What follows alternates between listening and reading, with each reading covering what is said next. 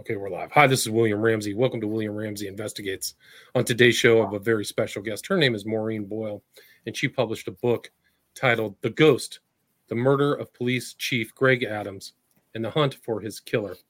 And right now it has 301 five star reviews. There's an audio book on Amazon as well. This is not Maureen's first book. She also wrote back in 2017 Shallow Graves The Hunt for the New Bedford Highway Serial Killer. Uh, she is an award winning journalist who's been a crime reporter in New England for decades. She's earned a number of national and regional awards for her writing and reporting, including being named New England Journalist of the Year three times. And her first book, Shallow Graves, was honored by the Public Safety Writers Association.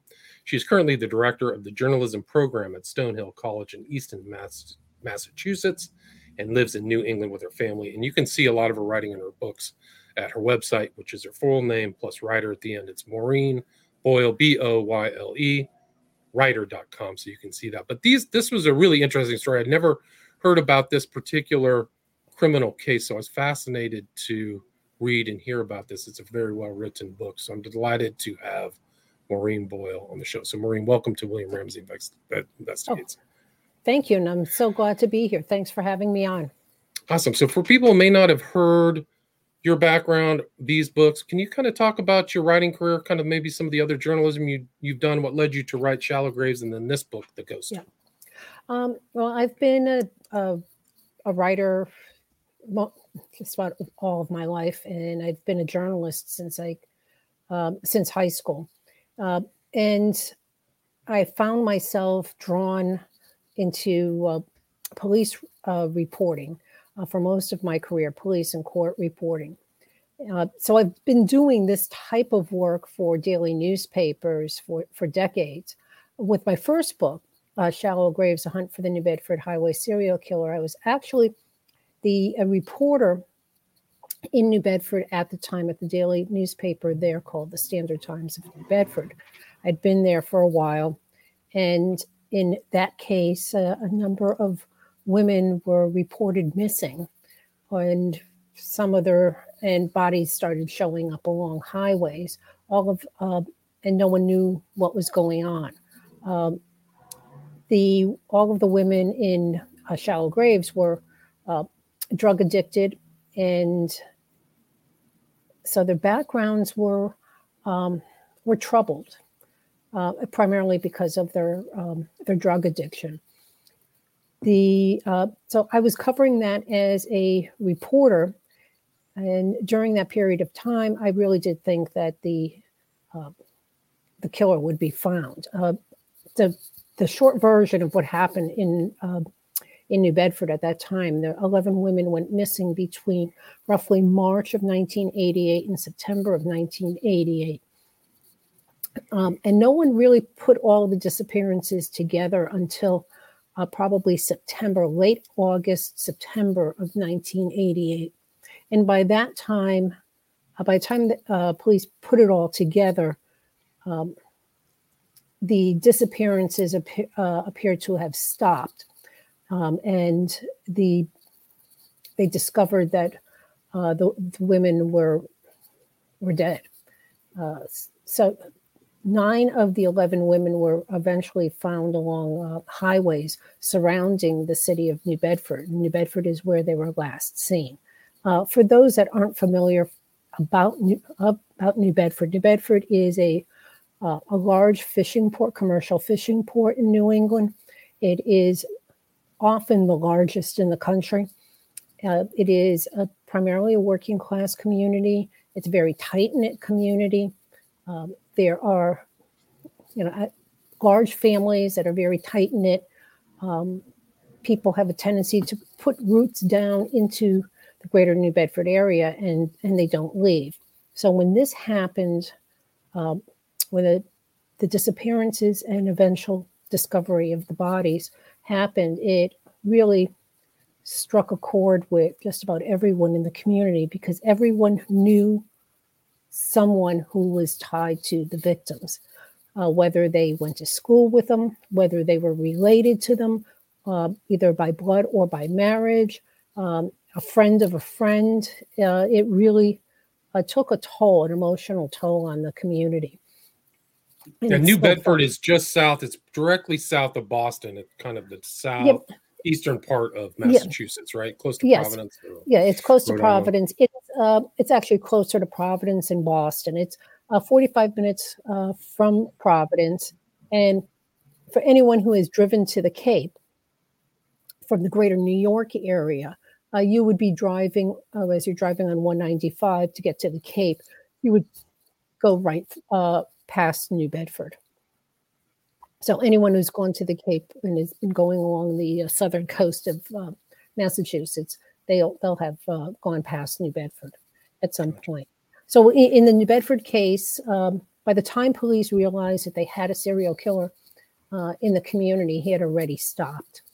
Um, so as a result, it was very very difficult um, to track uh, where the women had once been, who the killer might be. Uh, one of the main, one of the very main problems in the case was that the uh, the women, by the time the women were found and identified, um, they police couldn't figure out where they had been last seen. Uh, there was a couple, maybe just a couple of the victims they had a very strong timeline on what happened, where they were last seen. But for the bulk of the, the victims, they did not have a really tight timeline. Uh, so it was very, very difficult to track who was the last person uh, to have seen them, uh, if they had um, gotten into a car, if someone had picked them up. There was uh, that was a, a really big uh, problem, uh, as well as the fact that their um, their bodies were found um, months, uh, for the most part, months after they went missing. So that was I never had heard of that case. So I never heard of the New Bedford Bedford Highway Sewer, but there's been other ones. I think there's one on Long Island. There was a highway yep. sewer. So it must have been something odd like that. So this per whoever was doing it was hiding the bodies. They weren't leaving them in plain sight to be discovered. No, and but you know what? The, the, the killer wasn't hiding them very well. Uh, what the killer was doing was pulling up along the side of the highway, uh, getting out of the vehicle, and you know picking up the body and dumping them right off the highway. Uh, just, but not uh, enough, further in enough so that you would not see the, re- the bodies if you were driving by.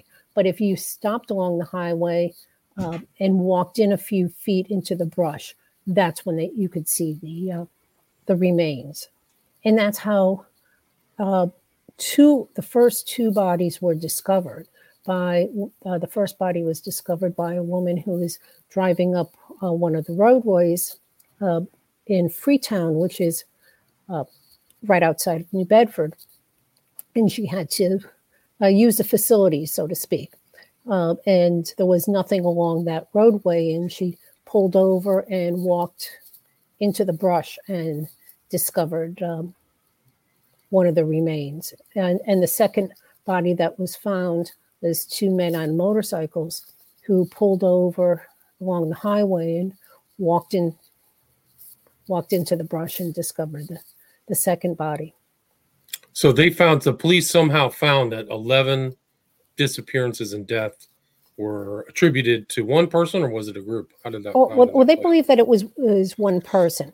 Uh, they there was 11, 11, women went missing. Only nine of the uh, bodies have been found. There are still two women who are still missing, and they believe that they are still out there someplace.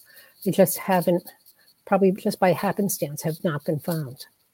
Well, so that's that's it. There was no resolution to that case, then, no, no just suspects or anything. Just they well, they had they had a they had suspects. They had a lot of suspects, and I think that was one of the the problems or one of the issues. Um, and that's one of the things I find most frightening is that they had so many suspects. Um, and even in the community, people were looking over their shoulders saying, you know, this guy is pretty weird and this guy is pretty weird. And what about the, you know, so and so's uh, ex husband or so and so's ex boyfriend? Uh, it was it was an interesting time, and it and it still is. And they looked at um, doctors, lawyers, dentists, They looked at police officers. They looked at members of the Coast Guard. Uh, they looked at fishermen. Um, the one theory was that perhaps it was a fisherman from uh, the south who came up into New Bedford and um, was the killer. They looked at um, whether um, it was, you know, again, whether it was a police officer or, or someone of authority like that, uh, that because the, the, women may have gone willingly with them. Um, there is, they, they, looked at possible uh, any drug dealers uh, that they may have had contact with because the the uh, point that that uh, was really the key in the, the case was their all of their drug use.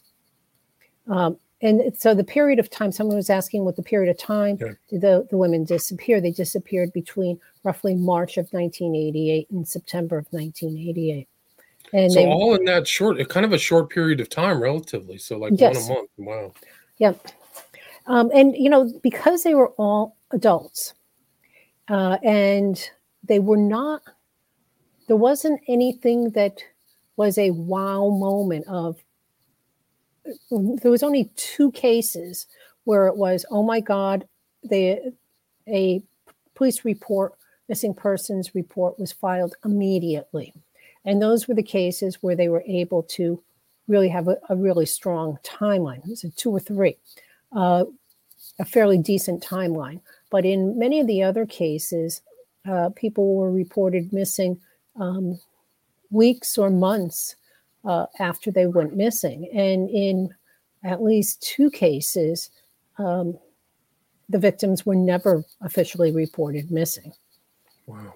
Until so after they, they, were found until after were, they were found dead. So they were in the drug trafficking. Were they uh, prostitutes or kind of like living on the lower socioeconomic ladder, like all of them? Well, um, no. It, some of the women did have a record of arrest record for prostitution, but not all of them.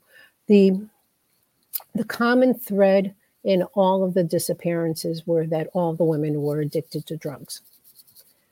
Hmm, and you know, and, never... and, and you have to remember in 1988, unlike now, in 1988, there was not, at least around here, uh, there was not as um, plentiful of uh, drug treatment programs for women uh, as there were for for men. So, uh, and I would see that as a reporter because I knew, uh, and I had interviewed a number of women who were addicted primarily to heroin during that time, and they would try and struggle to get into uh, drug treatment programs, and there was such a a long waiting list for. And then by the time a bed was available, that window of opportunity in their mind was gone and they were back using very heavily.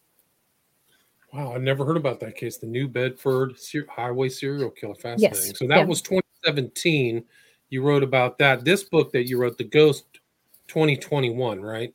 That's kind uh, of when you put it yes. together after you published Shallow, Shallow Grave. Yes, yes. and what's, what's interesting, excuse me. And this one, I mean, the title is The Murder of Police Chief Greg Adams. It happened in his death was Saxonburg, Pennsylvania. So, yes. yeah, I mean, can you kind of talk about the background? It's really fascinating because this death happened, but there's a lot of backstory yeah. to this book, The Ghosts. A lot of factual backstory. Well, there, there's also a tie to uh, the greater New Bedford area, also. Um, after the, the ghost was after the ghost was uh, was you know in the process of being published i mean uh, shallow graves was in the process of being published i was thinking of okay what will be the next project? And excuse me and this uh, case came back up came back up. Um, this involves the murder of saxonburg police chief uh, gregory adams. Saxonburg is a very small community in uh, in Pennsylvania. It is what had been described to me as you know Saxonburg is like Mayberry, USA, and it really is. It's a lovely small community, where everyone knows each other, where people walk downtown. It's just a, an absolutely lovely community. In West Pennsylvania, right? Yep. West. Yes. It's, it's about an hour from Pittsburgh. Uh, and the uh, the police chief, he was one of two police officers on the force. Uh, the police chief had, it was shortly before Christmas, the police chief had pulled over a vehicle in the after late in the afternoon. Um, the and where he pulled him over was about a block and a half away from the police station. And the person that he pulled over um, attacked him, beat him, and and fatally shot him. And then the person took off. Um, they believed, based on the blood that was found there, that perhaps the chief had also shot the suspect. So they also checked. excuse me. Some of Right. the It was right. It was December fourth, nineteen eighty. So Yes, this this goes back, back- a number of years. goes back, comes to the present, but it goes back. yes, and the the um, the suspect just vanished. Uh, police obviously converged right on the scene immediately. Uh, state police and uh, commu- uh, police from throughout the area, and they were blocking off roads. They had helicopters up in the air, and the suspect vanished, like literally like a ghost. The uh, eventually they were able to identify the suspect, um, and it took a little bit. And remember, back in 1980, you didn't have the internet. Uh, most departments were not computerized, so they were doing a lot of hand sifting through records and um, phone calls. It was very much a you know boots on the ground type of thing, old school law enforcement. But they were able fairly quickly to identify this, the suspect, and it was a man named uh, Donald Webb.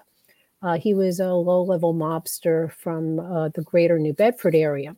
He was living in New Bedford at the time, but he was hanging out with a group of other thieves who were known to police as the Fall River Gang because most of them were from Fall River. Uh, they would travel uh, around the East Coast. They did most of their jobs um, outside of where they lived in Pennsylvania, in Maryland, Virginia, Connecticut, uh, outside of their home area, uh, thinking it was they wouldn't get caught. And and you know sometimes they got caught, um, but most of the times they didn't. Uh, so the police went to uh, the uh, Donald, the suspect's uh, home, talked with his wife, and his wife said she didn't know where he was. They were, you know, staking out her house, staking out uh, the uh, homes of his associates, and they were coming up dry. They followed his wife, they followed the associates, um, and this went on for a number of years. And eventually, and eventually, uh, Donald Webb was named one of the uh, the uh, onto the, uh, the FBI's uh, most wanted list. So there was a, re- also a reward for uh, his capture, but no one was talking. No one was saying where he was. Uh, the search for him took them to Canada, to uh, uh, Miami, uh, to a, a wide range of places. They interviewed people in California, in the Midwest, uh, and they came up dry every single time. Right, but that wasn't that was a mystery. But the mystery was also this guy had he when he was arrested, it was under a different name, Stanley Portis, right?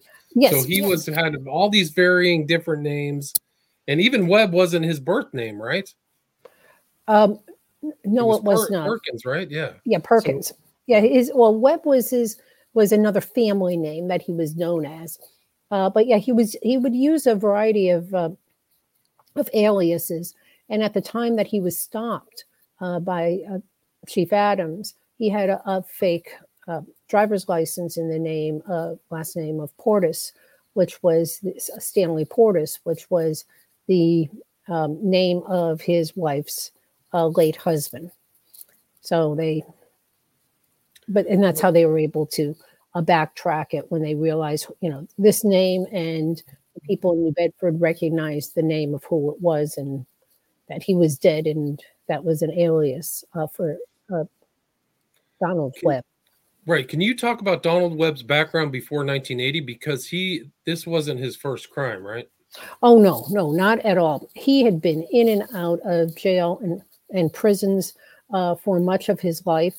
Uh, he had done uh, at one point early in his career. He, uh, after he got out of the service, or he was uh, told to leave the service, might be more appropriate. He went to one of the bases and stole a safe. He robbed a bank in Boston. Um, he had uh, did a lot of uh, home inva- home robberies uh, of business people that uh, he and his crew believed had cash in their houses. Uh, he they would prey on a lot of restaurant owners uh, who were known to have cash at home. They, in his prior to the killing of Chief Adams, uh, he and uh, a couple of his buddies were in New York, upstate New York, and they were pulling a scam of going up to houses, pertain, uh, claiming to be uh, members of the city or the county, and they wanted to check, you know, like the meters or checking out something in the house. Uh, then they went to a home of this elderly couple who were, and this couple was very, very suspicious. Uh, one of the, one member, one, uh, I think it was the uh, wife was at the front door and talking to him, and they, they wanted to go into the basement. They said no. The couple said no, and they saw one of the them saw one of the suspects going around to the rear of the house, and that is when they they notified police, and that's how the uh, the, the crew got ca- caught at that time. Uh, and they, after they were caught, they were arraigned and they skipped out on bail. So uh, Donald Webb, when he shot the chief, was um, wanted. Was a wanted man for skipping out on a crime in upstate New York. Now there was, you know, some uh, speculation that he fought the chief because he didn't want to go to prison. However, the way things were in 1980 with uh, the technology, it was very, very difficult in 1980 to check warrants. So there was a it was a whole process. Today, uh, police can just you know call it up on the laptop in the in their vehicle, but back then it was not like that. Um, often, especially in the smaller departments, they would have to call dispatch, and then someone there would have to call the state police, and then sometimes someone in the state police would have to check with their dispatch. So it was a very long, convoluted uh, process. So there's, uh, if he had not attacked the chief, he probably would have been able to just go on his merry way. And I think that's one of the saddest parts of it.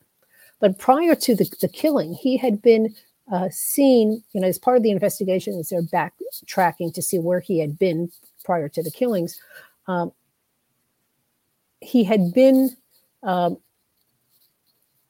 he he had some other uh, dealings with the state police uh, prior to that. One one interesting little tale is he had um, locked his keys in his car and it was running, and he didn't have an extra set of keys. It was a rental car. He didn't have an extra set of keys, so he called the state police to uh, help him get into his car. And the state police uh, in the area uh, came, helped him, brought him to a local dealership. Uh, and that dealership had called the car rental, the place where the car was uh, out of, uh, to get the, the key numbers to make a new key. And he went on his merry way, uh, thanked the trooper. Uh, but the next day, he went to the barracks and left a bottle of very good um, liquor on the counter for the uh, for the state trooper, and he told the the desk person, you know, this is tell him this is from me, and it's uh, my thanks for him uh, helping me out. So, uh, and the state police remembered that and remembered uh, that the whole situation there. And that's also one of the ways that they traced him back to Massachusetts because when he got that key made, um, it came back to a, a, dealership in Taunton, Massachusetts, and a real name. So they were able to um, tie him uh, to to Massachusetts yet again. And he was uh, some type of either soldier or something affiliated with the Patriarca uh, crime family, right? Oh, of Providence, wasn't there an affiliation there? He was. Um, well, he's he was an Italian, so he was not a made man or anything like that. He had some distant um, affiliation with them, uh, where he would, you know, often sell items to him. So he had a, some ties to the to the Rhode Island mob. Right, and he uh, found it interesting that the day of the killing of Adams on December fourth, nineteen eighty, Patriarca also got arrested. So the timing yes. was a little curious timing. Yeah, well, and, and what's what's interesting during that period of time, there was. Um, you know, so much uh, going on with the, the Providence and the Boston mob uh, a number of people turning up dead and you know getting arrested and things like that. So that was a an interesting uh, interesting time. Right, and it was an interesting time. And one of the things you mentioned is a case that I know of that happened around that time. His group was called the Fall River Gang, but around there at that time, the police were involved with another serial killing called the Fall River Cult Murders, which I've covered. Right, so that was yes. also strange strange happening. That was they were almost juggling time between this case and that one, yeah. right? Yeah. Well, d- during that period of time, um, the state police were juggling a lot of high profile ca- cases. Uh, they they were going to court um, on some retrials on a, a, child murder case. It was a pretty horrendous case, uh, as all child murders are. It was a you know pedophile killing a, a kid the and they were dealing with the the Fall River cult murders, so-called Fall River cult murders, and then juggling this case. And then, uh, you know, a few years later, there was also the Big Dan's case. What's the Big Dan's case? I'm not. The Big Big Dan's case was a uh, a, a gang rape in New Bedford, where um, the allegation was a, a, group of men gang raped a, a woman on a on a pool table there, was a film loosely based on it. Um, oh, so that, that, was the one with Jodie Jodie yes. Foster. Yeah. Oh, okay, I didn't know that. Okay, so yeah, that but that it loose, very loosely based on it. Yeah, a matter it's, like it was all about consent and all. the Kind of, yeah, it was. Um, uh, but you know, they were. It was a an insane time, uh, to say the least, for the state police then. But right. Uh, right, right after the once they were able to identify that Webb was more than likely in Massachusetts if he wasn't dead. Um, uh, Pennsylvania State Police came up here to to Massachusetts, and they were working with the state police to um, to try and, and, locate locate him. However, there the element of surprise to you know in the case was was a bit lost because as they were trying to you know positively ID who the killer was, um, who Stanley Portis was, um, one of the uh, FBI agents at the time had called the state police and the person who was in charge of the unit, who had transferred in uh, from a local department. He it was a lateral move. Uh, he said, "Oh, you know, I know that who that is. That's you know, Donald Webb." And he uh, apparently called uh, Webb's wife and said, "Hey, you know, they're looking for Donald for a murder. So she had a heads up. Um, wow. So that, that seems to be kind of a systemic issue with New England or at least Boston or Massachusetts is that these there's a lot of leaks and stuff like that around there. Yeah. If you look at like the Whitey Bulger case. Yeah. Wow. So they, they were tipped off. I mean, and that was 1980 this case they were he was a most wanted fugitive. I can't remember like who kicked him off the top 10 list or whatever but he was on there. Webb was on there for decades right? Over a oh, decade oh, at least. oh for for decades. Um well i think uh, they they bumped him off at one point because uh, because of his age, uh, they were were not certain if he was still alive or not. So if they don't have, and they have a whole process for whether to keep uh, people on the on the uh, on the most wanted list. And uh, one of the things is, you know, are they still a danger, or uh, if there is there a chance that they're that they're dead? And because of his age, they believe that there was a chance that he was dead, and that was one of the reasons why he was um, eliminated. He was taken off the list. Right. So it was just the the belief that he um wow yeah. It's a it's an amazing case. Like those this is one of those cases that didn't go away. Like it just until no, very- it didn't. And you know what, what's really i think frightening about it is that so many people even in the new bedford uh, greater new bedford area greater new bedford fall river area did not even know that he was wanted. Uh, part of that may be that you know there was no social media then but as I was looking through old newspapers, um, there wasn't any, you know, major news story, you know, cop killer is from this area, cop killer maybe, you know, hiding here. There, there wasn't a big media push that you would see today. It was none of that. And I was absolutely stunned. The first story I had seen was, you know, quite a, at least a, a month and a half afterwards. And it was, a very small piece um, in the Fall River paper, and it was inside. It wasn't on the front page. So it's almost and, like the police didn't really uh, send out that notification to the public even back then. Like, hey, this yeah. guy may be around. Do you know him? Do you know what he looks like? Didn't he have some kind? Of, you said that he had some kind of syndrome, right? Osler Weber or yeah. something that yeah. And uh, so they, they did check hospitals, and at that time they were also they were under the assumption that he'd been shot, so they were also checking hospitals for gunshot wounds, and they came up with nothing. But there was blood found. They found his rented white cougar, right? Yes. So they found yep. blood on that. So they, I think they that gave them the idea. It was his type, blood type too. Right? His, yeah. his type of blood. So that because of the blood, they they thought, well, he must have been shot.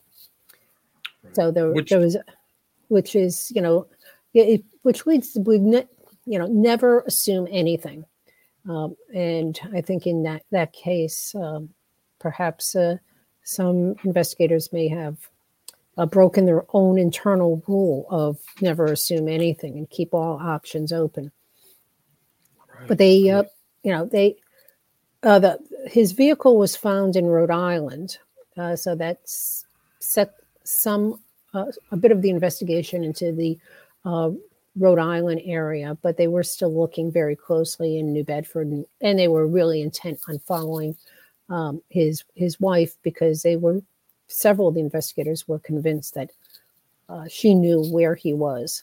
Um, they even put up uh, surveillance cameras on uh, telephone poles trained on her house to see. Uh, and the FBI was involved too, so it was a federal case. Yes, I mean, it was their agency. I forgot their name. Was it uh, Ed? And the guy Ed Dinis was also involved in Chappaquiddick. So there's this little web of uh, oh, there is. Yeah, oh, yeah, and, and, especially in New Bedford because it is it is really it's a city, but it's a small town in some ways. Uh, Ed Dinis, who had been involved, had been the uh, DA investigating the Chappaquiddick case, he was you know a, a, side character in all of this because when this um, state police from Pennsylvania came up to search for for Webb. They stayed in the hotel that he owned uh, in in Fairhaven. That, at that time, that was one of the few hotels in the area. Um, and with you know, fast forward to the current time, um, the new younger FBI agents who had uh, worked the Whitey Bulger case uh, then took over um, this case and you know did a re-examination to uh, to ultimately resolve the case. But what you know going back to how people didn't know anything about it i worked in new bedford for you know for more than a decade. And when i got to new bedford i'm not originally from new bedford. When i got there in 1984 um, and i was covering cops in 1985 uh, people were talking about um, Donald Webb's stepson, who uh, had been a, a, New Bedford cop at one point, and he got in a little bit of uh, a jam, and he was no he uh, quit. He was uh, they were investigating him, and then he eventually uh, left the department. Uh, but people would, would talk about him, and almost as an aside, said, "Yeah, his his um, stepfather killed a cop," um, and it did not hit me that he was still, you know, out there, that he had not been arrested, um, which I found very troubling. If people were more concerned about, you know, his stepson um, and the guy who killed someone, uh, it was almost an afterthought, and no one, no one mentioned to me, oh, by the way, you know, he's still, he's still out there. He's wanted by the FBI. It was just very, very strange because I would have been all over it uh, at that time, you know, five, six, seven years later. Right. And New Bedford isn't that big. It's 100,000, I think, in the yep. whole general area. So mm-hmm. it's decent size, but sometimes those little towns are, you know, talk and small. Um, I, worried I about. Yeah. So I was I was kicking myself like, where was I during all this? And no one said anything to me about right, this. So guy. it was happening right underneath the surface. Yeah. Um, and, and, and even once the case was resolved, some state troopers said to me, I never heard about this case. Wow. It's interesting. You know, younger troopers. Right. I mean, it just was in a small, you know, people trying to follow up in small yeah. parts of the government. It's odd. It is interesting that these these some of these cases just aren't as well publicized as others. This one should have been if this guy was on the uh, FBI's most wanted list too. So it seems very curious. Maureen, we're at about 36 minutes. Is there anything you'd like to add? I mean, anything like to summarize? I mean, there's a lot more in this book. Yes, yes, there is. so, yeah. yeah, yeah, and there's. Uh, I'll tell you, your listeners should definitely pick up the ghost. There is a really great twist into this case, and that is what really hooked me into writing the the this uh, this book. It yeah. is. Uh, it's unbel- It's unbelievable uh, how it ends and it really highlights the importance of law enforcement working together. Uh, and in this case, uh, it was the FBI, state police in Pennsylvania, and the state police in Massachusetts, all three of them working hand in hand, and that's how it was solved.